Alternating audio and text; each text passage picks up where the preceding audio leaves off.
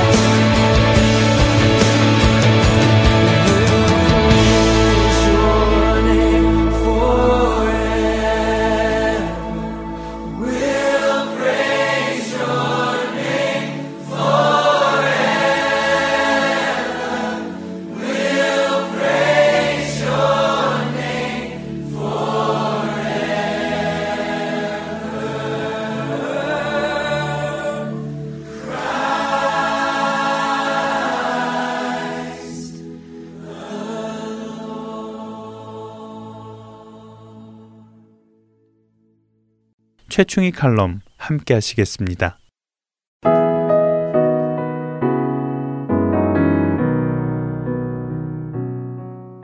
언젠가 책 속에서 누가 탄원서에 사인을 받는 운동에 애쓰는 내용을 읽은 적이 있습니다.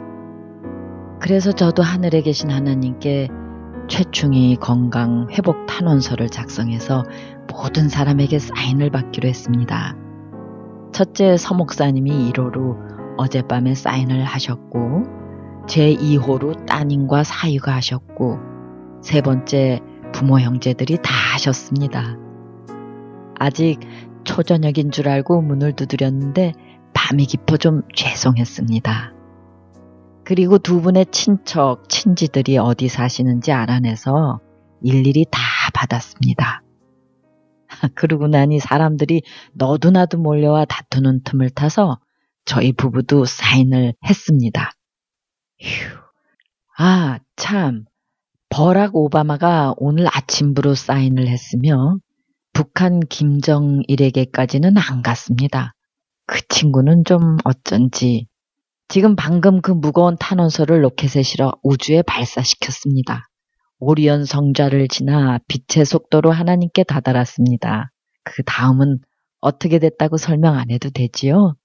사모님, 요새 키모 잘 받으시고 잘 드시고 주 안에서 행복하신 거지요? 제 경험에 의하면 극한 상황에서도 결국 웃고 감사할 수 있을 때 치료가 제일 잘 되는 것 같습니다. 목사님과 사모님께 끝없는 응원을 보냅니다. 제가 한참 키모를 받으며 암 투병 중에 있을 때 일입니다. 어느 날 저는 진 집사라고 적힌 낯선 분의 편지 한 통을 받았어요. 바로 방금 전 읽어드린 조금은 엉뚱하고 기발한 내용의 편지였지요. 저는 편지를 읽으며 저도 모르는 사이에 미소를 지었고 그리고 웃음을 터뜨렸습니다. 그리고 왠지 정말 많은 사람들이 저를 위해 그렇게 하나님께 기도로 탄원하고 있을 것이라는 상상이 되며 마음이 행복해졌습니다. 오바마 대통령까지 저를 위해 사인을 하다니요. 친집사님이 보내주신 편지들 중에는 암에 관한 지식 101이라는 제목의 편지도 있었는데요. 펜글씨로 빽빽이 써내려간 장장 6페이지의 편지였지요. 보통 인터넷에서 얻을 수 있는 그런 정보가 아니고 전문적인 의학 정보들이어서 저는 이분이 무엇을 하시는 분인가 궁금해졌습니다. 그렇게 편지 왕래가 있은 지 얼마 후 저는 진 집사님이 저와 같이 암투병을 하는 환자라는 사실을 알게 되었습니다. 진 집사님은 벌써 오래전부터 투병을 시작하신 분인데 대장암으로 시작해서 폐와 뇌까지 전이가 되어 거의 회복이 불가능한 상태라는 것을 알게 되었죠. 진 집사님 부부와 저희 부부는 만났습니다. 진 집사님 부부는 이웃교회에 다니시는 분들이셨어요.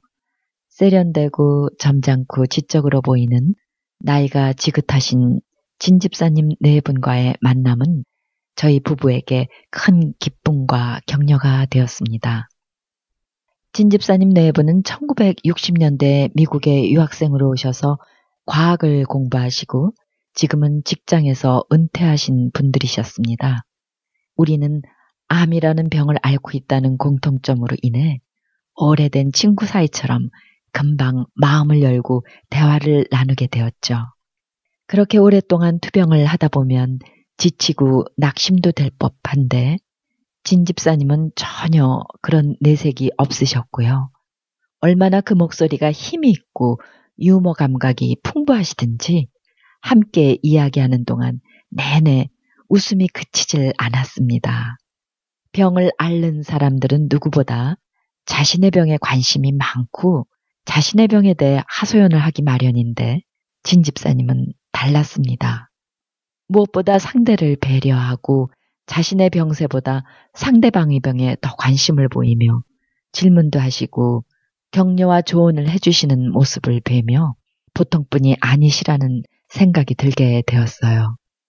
지인을 통해 제 소식을 듣고 마음이 너무 아파 편지를 보내게 되었노라고 하시며 진 집사님은 자신이 암투병을 시작한 이후로 아픈 주변 사람들이 눈에 들어오고 절로 연약한 분들을 위로하고 힘을 주며 함께하고 싶다고 하셨습니다. 내가 아파 보니 아픈 사람들이 잘 보이더군요. 아프다는 것은 외로운 일이에요. 아파 본 사람만이 아픈 사람의 심정을 알지요. 저는 남은 시간들을 연약한 사람들을 위해 제 시간을 나누고 싶어요. 그리고 사모님, 오늘 우리에게 주어진 이 시간을 기쁘고 감사하고 의미 있게 살아갑시다. 자신의 병도 버겁고 힘들 텐데 다른 사람들을 돌보려는 진집사님의 말씀을 듣고 있자니 제 자신의 모습이 매우 이기적으로 느껴졌습니다.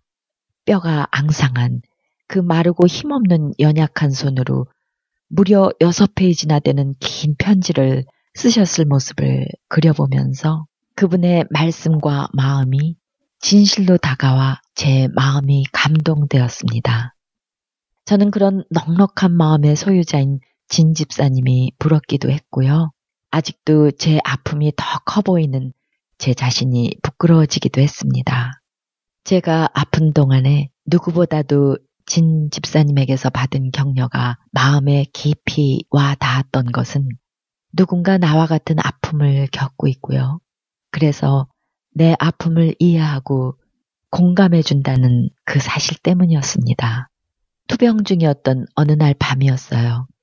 그날 저는 몸 어느 부분이 감염이 되어 고열이 나고 온몸이 쑤시고 아파서 잠을 이루지 못하고 뒤척이고 있었습니다. 몸이 너무 괴로 기도도 나오지 않고 저는 캄캄한 어둠 속에서 입술만 달싹이며 주님의 이름을 계속 불렀습니다. 주님, 예수님, 주님, 주님. 그렇게 한참 주님의 이름을 부르고 있는데 그런 저의 귓가에 거친 숨소리 같기도 하고 신음 같기도 한 소리가 들려오는 것 같았습니다. 그러더니 그 신음소리가 점점 더 커져서 방안 어둠의 공간 속에 가득 차 울렸습니다. 그리고 저는 그 어둠 속에서 십자가의 주님이 저를 바라보시는 광경을 환상처럼 보게 되었습니다.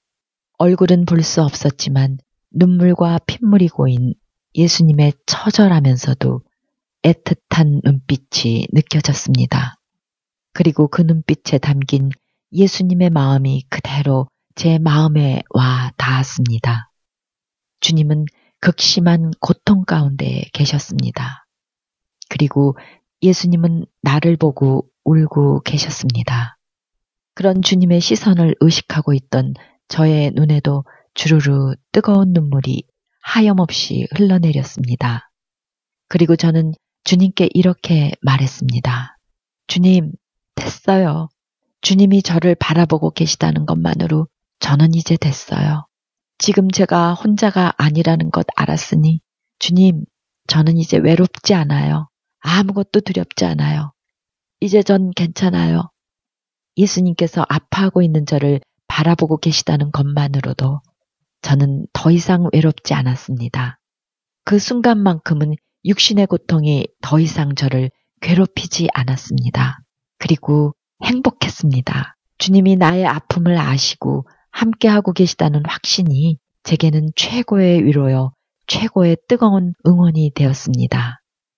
예수님, 불치의 죄병에 걸려 영원한 저주 가운데 죽음의 빗자루로 쓸려가는 인생들의 고통과 신음소리에 가슴이 찢기신 하나님, 멸망당할 인생들을 외면치 않으시고 그 고통 속으로 함께 뛰어드셔서 우리와 똑같은 육신을 입으시고 사람이 되신 하나님, 예수 그리스도, 그리고 십자가에 달리셔서 우리의 죄를 대신하여 고통당하시고 죽으신 그 주님은 우리를 우리보다 더 잘 아시고 체휼하시는 긍휼의 하나님이십니다. 며칠 전 저는 이웃 교회 장례식에 참석했습니다. 이웃의 아픔을 내 아픔으로 끌어안고 함께 아파했던 예수님을 닮은 아름다운 여인 진소희 집사님. 그날 저는 그분의 장례식에서 저처럼 진 집사님을 통해 위로와 격려를 받았던 또 다른 많은 사람이 있었음을 알게 되었습니다. 아름다운 영혼의 소유자 진소희 집사님. 사랑하는 집사님의 천국 입성을 진심으로 진심으로 축하합니다. 말씀이 육신이 되어 이 땅에 오신 은총의 계절. 사랑하는 하트앤 서울 복음 방송 애청자 여러분들과 온 가족분들 가운데 우리를 구원하시기 위해 하늘 보자 버리시고 우리와 같은 육신을 입으시고 이 땅에 오셨던 우리 주 예수 그리스도의 크신 은혜와 평강이 충만, 충만하시기를 두 손 모아 축원합니다. 하트앤서울 복음방송 애청자 여러분들 행복한 성탄절 지내십시오. 메리 크리스마스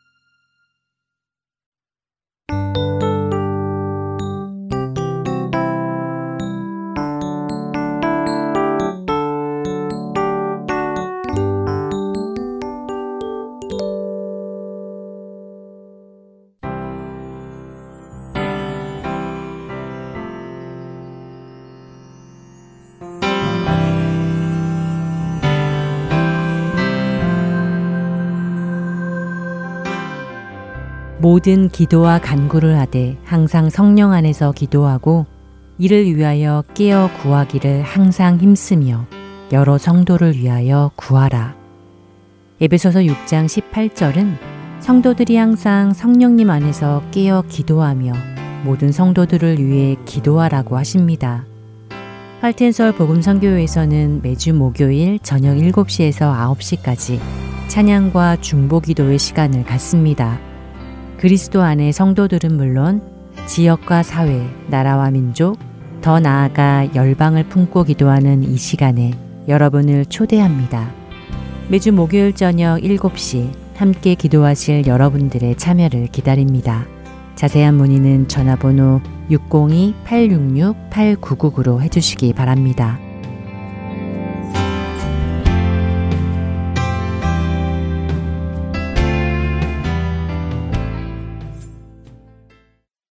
이어서 성령을 따라 행하라로 이어드립니다.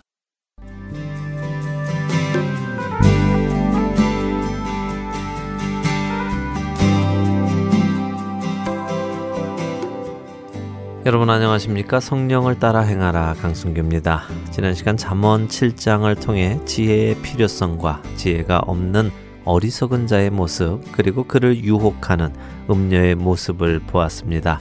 오늘 이 시간에는 그 음녀가 어떤 말로 이 어리석은 자를 유혹하는지 또 그 유혹의 대가는 무엇인지 잠언 7장을 통해 알아보겠습니다. 먼저 함께 기도하시겠습니다. 고마우신 하나님 아버지, 그동안 우리는 지혜 없이 어리석은 삶을 살아왔음을 고백합니다. 음녀의 유혹 앞에 아무 생각 없이 우리를 내어 주었던 것을 회개합니다. 예수 그리스도의 보혈의 능력으로 우리 죄를 씻어 주시고 이제 우리 안에 살아계신 성령님의 음성을 듣고 살아가는 저희가 되도록 붙들어 주시옵소서. 예수 그리스도의 이름으로 간절히 기도드립니다. 아멘. 네, 이제 잠언 7장 13절에서 23절을 읽으며 음녀가 어떠한 말로 젊은 청년을 유혹하는지 한번 보도록 하지요. 그 여인이 그를 붙잡고 그에게 입맞추며 부끄러움을 모르는 얼굴로 그에게 말하되 내가 화목제를 드려 서원한 것을 오늘 갚았노라. 이러므로 내가 너를 맞으려고 나와 내 얼굴을 찾다가 너를 만났도다. 내 침상에는 요와 애굽의 문이 있는 이불을 폈고 몰약과 침향과 계피를 뿌렸노라. 오라, 우리가 아침까지 흡족하게 서로 사랑하며 사랑함으로 희락하자. 남편은 집을 떠나 먼 길을 갔는데 은 주머니를 가졌은즉 보름날에나 집에 돌아오리라 하여 여러 가지 고운 말로 유혹하며 입술에 호리는 말로 꿰물어 젊은이가 곧 그를 따랐으니 소가 도수장으로 가는 것 같고 미련한 자가 벌을 받으려고 쇠사슬에 매이러 가는 것과 같도다. 필경은 화살이 그 간을 뚫게 되리라. 새가 빨리 그물로 들어가되 그의 생명을 잃어버릴 줄을 알지 못함과 같으니라. 자, 이제 이 음녀가 어리석은 남자를 유인하기 위해 무슨 말을 하며 어떤 행동을 하는가 한번 보도록 하겠습니다. 먼저 그녀는 그에게 입맞추며 부끄러움을 모르는 얼굴로 그에게 말합니다. 부끄러움을 모른다는 말의 의미는 그녀의 도덕적 이성과 감성이 습관화된 음행으로 인해 마비가 되어서 더 이상 수치심을 느끼지 못하게 되었다는 것을 말해줍니다. 자, 이렇게 양심이 무디어져 자신이 부끄러운 짓을 하고 있는 것조차 깨닫지 못하는 이 여인이 무어라 말을 하는지 잘 보도록 하겠습니다. 먼저 이 여인은 내가 화목제를 드려 서원한 것을 오늘 갚았노라 라고 이야기합니다. 이것이 무슨 말인가요? 내가 화목제를 드려 서원한 것을 오늘 갚았노라. 제사에 관련된 무언가 심오한 이야기를 하는 것 같기도 하고요. 내가 오늘 하나님께 서원한 것을 갚았다는 알 수 없는 말을 합니다. 15절에는 이러므로 내가 너를 맞으려고 나와 내 얼굴을 찾다가 너를 만났도다 라고 이야기하기도 하죠. 하나님께 화목제를 드렸고 서원한 것을 갚았으니까 이제 죄를 짓기 위해 나왔다는 말인가요? 사실 이 부분은 성경의 문화와 원어적 성격을 잘 모르는 우리가 이해하기에는 조금 힘들게 번역이 되어 있습니다. 그래서 이해가 잘 안 되는데요.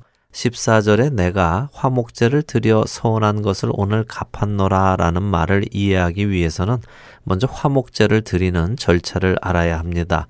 화목제는 죄인이 하나님과의 관계를 회복하고 친교를 누리기 위해 드리는 제사입니다.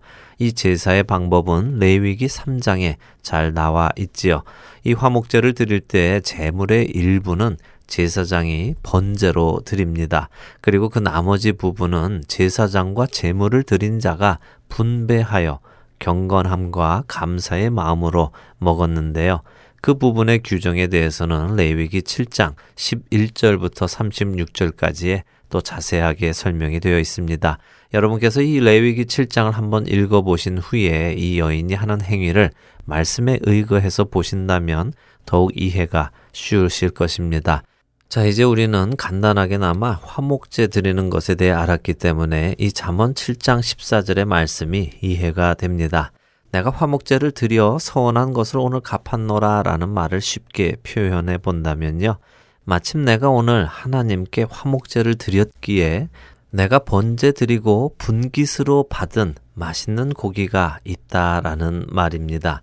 그러니까 15절에 내가 이 맛있는 고기를 당신과 함께 먹기 위해 이렇게 하루 종일 당신을 찾다가 이제서야 만났다는 이야기를 하는 것이지요. 음녀가 이렇게 이야기하는 것에서 우리는 많은 것을 생각해 볼 수 있습니다. 먼저 음녀는 종교 생활을 했다는 것을 알 수 있습니다. 또한 규례에 맞추어 하나님께 화목제를 드림으로 서원을 갚은 것도 알 수 있습니다. 그리고 또 규례에 맞추어 분깃으로 받은 음식을 그날 안에 먹기 위해 노력한 것도 알 수 있지요. 레위기 규례가 그 분깃을 그날 안에 먹도록 또 늦어도 다음 날까지는 먹도록 요구하고 있고 셋째 날까지 남으면 태워 없애버리도록 요구하고 있기에 그렇습니다. 마지막으로 이 음료는 경건하게 먹어야 할 분깃을 함께 나눌 사람을 이 어리석은 청년으로 정했다는 것을 알 수 있습니다. 이 음료는 화목 제물의 분깃이 가지는 거룩한 종교적 의의를 핑계로는 되지만 사실은 이 화목 제물의 분깃을 자신의 쾌락을 위한 정욕의 도구로 전락시키고 있는 것입니다. 오늘날 많은 목회자들의 성적 타락이 문제가 되고 있습니다. 또한 교회 안에서 일어나고 있는 간음을 비롯한 성적인 문제들이 불거져 나오고 있습니다. 하나님을 찬양하는 성가대 사역을 하다가 또 찬양팀 사역을 하다가 말씀을 공부하는 성경 공부를 하다가 주님의 사랑을 전하는 카운셀링 사역을 하다가 많은 자들이 이 덫에 빠집니다. 겉모습은 신앙의 껍데기를 쓰고 있지만 그 껍데기 안에는 신앙을 이용하여 자신들의 쾌락을 채우려는 잠언 7장의 음녀가 숨어 있는 것입니다. 잠언 7장의 음녀는 그렇게 어리석은 청년을 집으로 유혹하기를 시작하며 자신의 집에 준비해 놓은 것들을 열거합니다. 멋진 이불, 각종 향기로운 향수들 속에서 자신들의 육적인 갈증이 풀릴 때까지 함께 즐길 것을 요구합니다. 혹시라도 이 어리석은 청년이 이 여인의 남편에게 들키는 것을 두려워할까봐 남편은 많은 돈을 가지고 먼 길을 떠났으니 그 돈이 다 떨어지기까지는 돌아오지 않을 것이라고 걱정하지 말라고 안심까지 시킵니다. 그런 그녀의 여러 가지 고운 말과 호리는 말에 어리석은 젊은이는 곧 죽으러 도살장에 가는 소처럼 잡히러 가는 죄인처럼 그물 속에 들어가는 새처럼 그녀를 쫓아갔다고 말합니다. 그리고 그 결과는 화살이 그 간을 뚫게 되는 것과 같을 것이라고 경고합니다. 솔로몬 왕은 자신의 아들을 부르며 이 잠언 7장을 시작했습니다. 하지만 그는 잠언 7장을 마치면서는 단순한 한 아들을 부르지 않고 아들들아라며 들어야 할 자들의 대상을 확대시킵니다. 그 대상에는 여러분과 저도 포함되어 있으리라 믿습니다. 마지막 7장 24절에서 27절을 읽어보겠습니다. 이제 아들들아 내 말을 듣고 내 입의 말에 주의하라. 내 마음이 음녀의 길로 치우치지 말며 그 길에 미혹되지 말지어다. 대저 그가 많은 사람을 상하여 엎드러지게 하였나니 그에게 죽은 자가 허다하니라. 그의 집은 스월의 길이라 사망의 방으로 내려가느니라. 아들을 향해 안타까운 마음으로 권면하는 솔로몬 왕의 마음이 느껴지십니까? 우리를 향해 안타까운 마음으로 권면하시는 성령님의 음성이 들리시기를 간절히 바랍니다. 이 음료는 잠언 7장에만 머무르는 것이 아니라 지난 역사 속에 계속해서 존재했으며 많은 자들을 파멸로 이끌었고 지금 현재도 그 일을 여전히 하고 있습니다.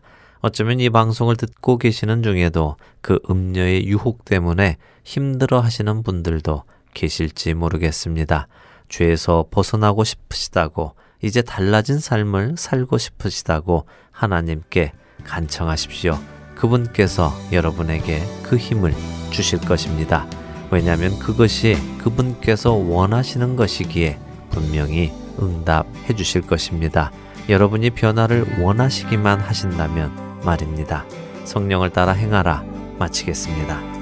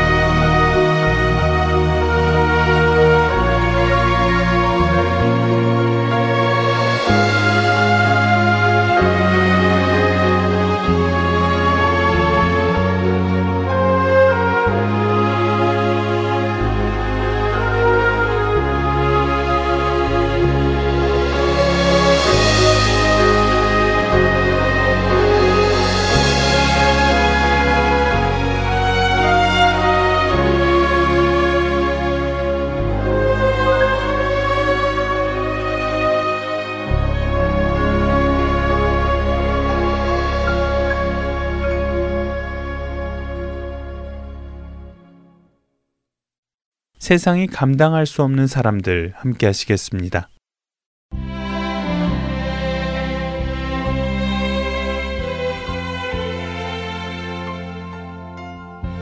여러분 안녕하세요. 세상이 감당할 수 없는 사람들 진행의 강순규입니다. 예전에 베드로의 일생을 담은 영화를 본 적이 있습니다. 그 영화에는 제 기억에 오래 남아있는 대사가 있었습니다. 로마 정부에 의해 감옥에 갇힌 노년의 베드로. 이제 그는 순교의 십자가에 가까이 와 있었습니다. 그때 그를 신문하던 로마의 장군은 베드로에게 그리스도를 부인하면 베드로를 감옥에서 자유하게 해줄 수 있는 권세가 자신에게 있다고 말했습니다. 그러자 베드로는 그 로마 장군에게 이렇게 이야기합니다. 나는 이미 자유합니다. 베드로의 말은 옳았습니다. 비록 로마 장관의 눈에는 그가 옥에 갇혀 죽기만을 기다리는 사형수처럼 보였지만 베드로는 이미 예수 그리스도의 말씀인 진리로 자유케 되어 있는 자였습니다. 세상은 그리고 우리 원수 마귀는 믿는 자들의 믿음을 늘 흔들리게 하려 노력합니다. 어떻게든 그들을 미혹하여 구원의 하나님을 향한 믿음이 떨어지게 노력합니다. 세상과 그 주인 마귀는 예수님마저도 십자가에 오르셨을 때 그분을 조롱하며 하나님 아버지를 향한 그분의 믿음을 흔들려고 했습니다. 이때 예수와 함께 강도 둘이 십자가에 못 박히니 하나는 우편에 하나는 좌편에 있더라.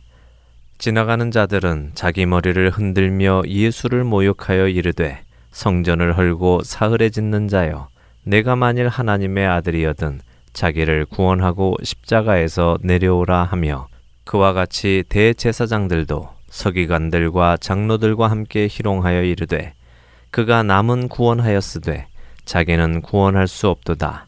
그가 이스라엘의 왕이로다.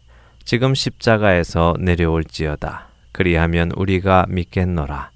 그가 하나님을 신뢰하니 하나님이 원하시면 이제 그를 구원하실지라 그의 말이 나는 하나님의 아들이라 하였도다 하며 함께 십자가에 못 박힌 강도들도 이와 같이 욕하니라. 마태복음 27장 38절에서 44절까지의 말씀입니다. 예수님마저도 흔들려 했던 마귀가 그 예수님을 따르는 그리스도인들의 믿음을 흔들려 하는 것은 어찌 보면 너무도 당연한 일일 것입니다. 그러나 우리는 그런 미혹 앞에서 결코 흔들려서는 안 될 것입니다.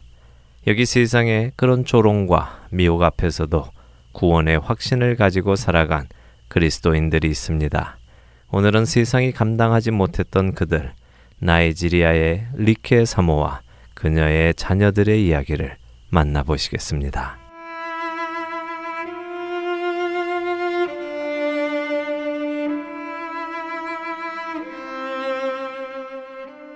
저는 나이지리아 그리스도의 교회 소속 쿠쿰 교회 목사인 무사 자메스리케입니다.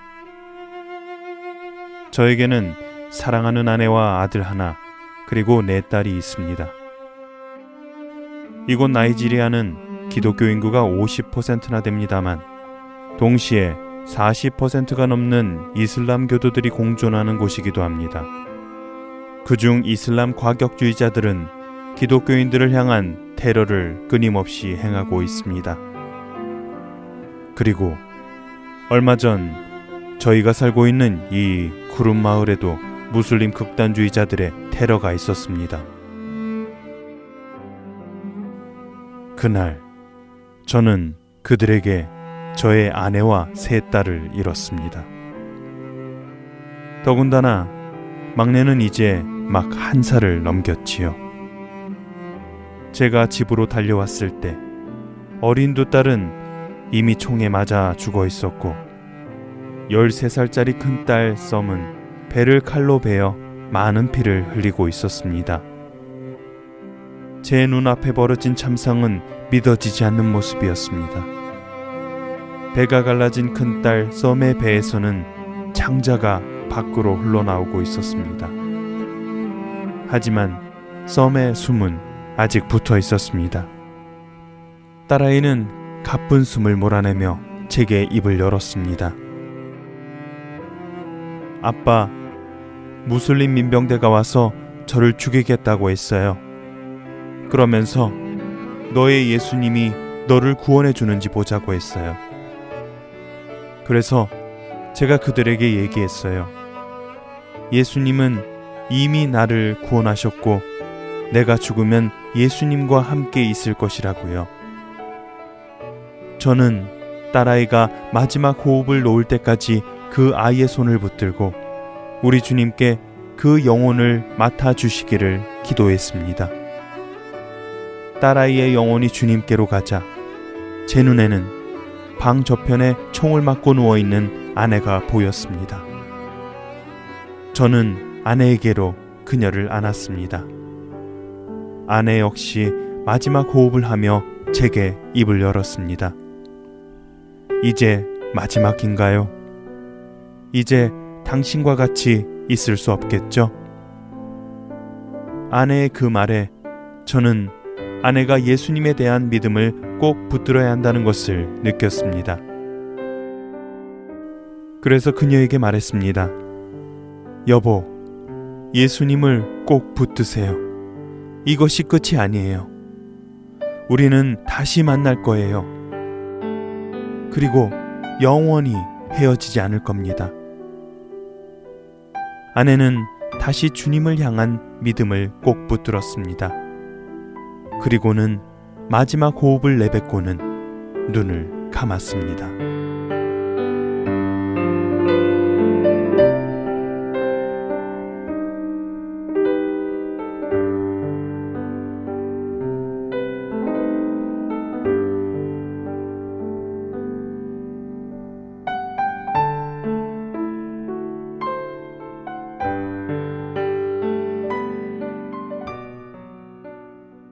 그날 쿠름 마을을 공격한 무슬림 극단주의자들은 20채 이상의 집에 불을 질렀고 16명의 생명을 빼앗아 갔습니다.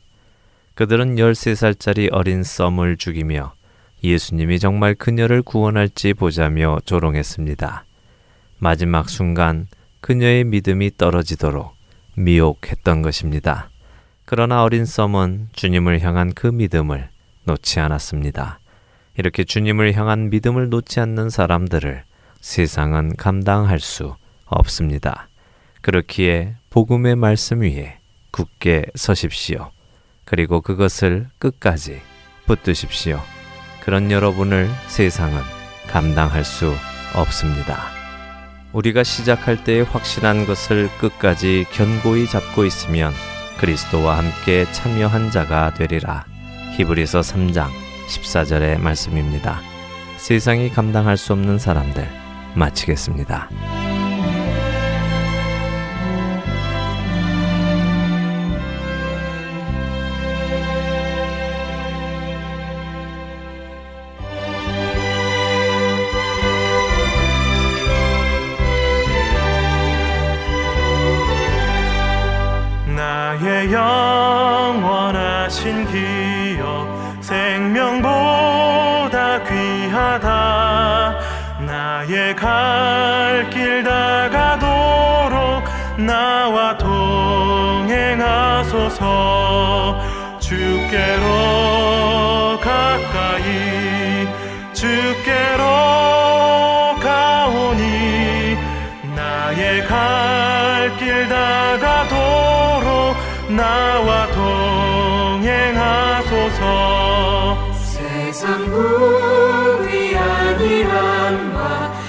모든 명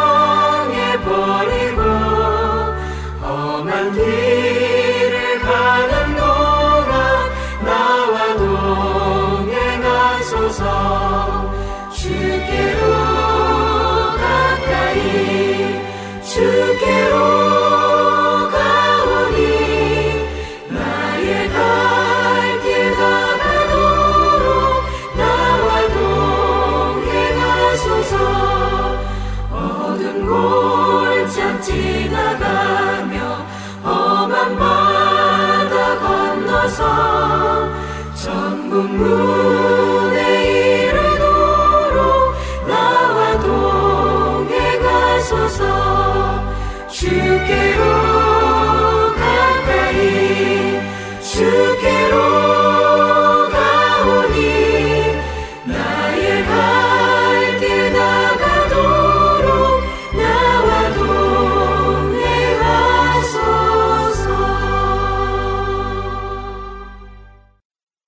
지금까지 주안의 하나 4부를 청취해 주셔서 감사드리고요. 계속해서 주안의 하나 5부로 이어드리겠습니다.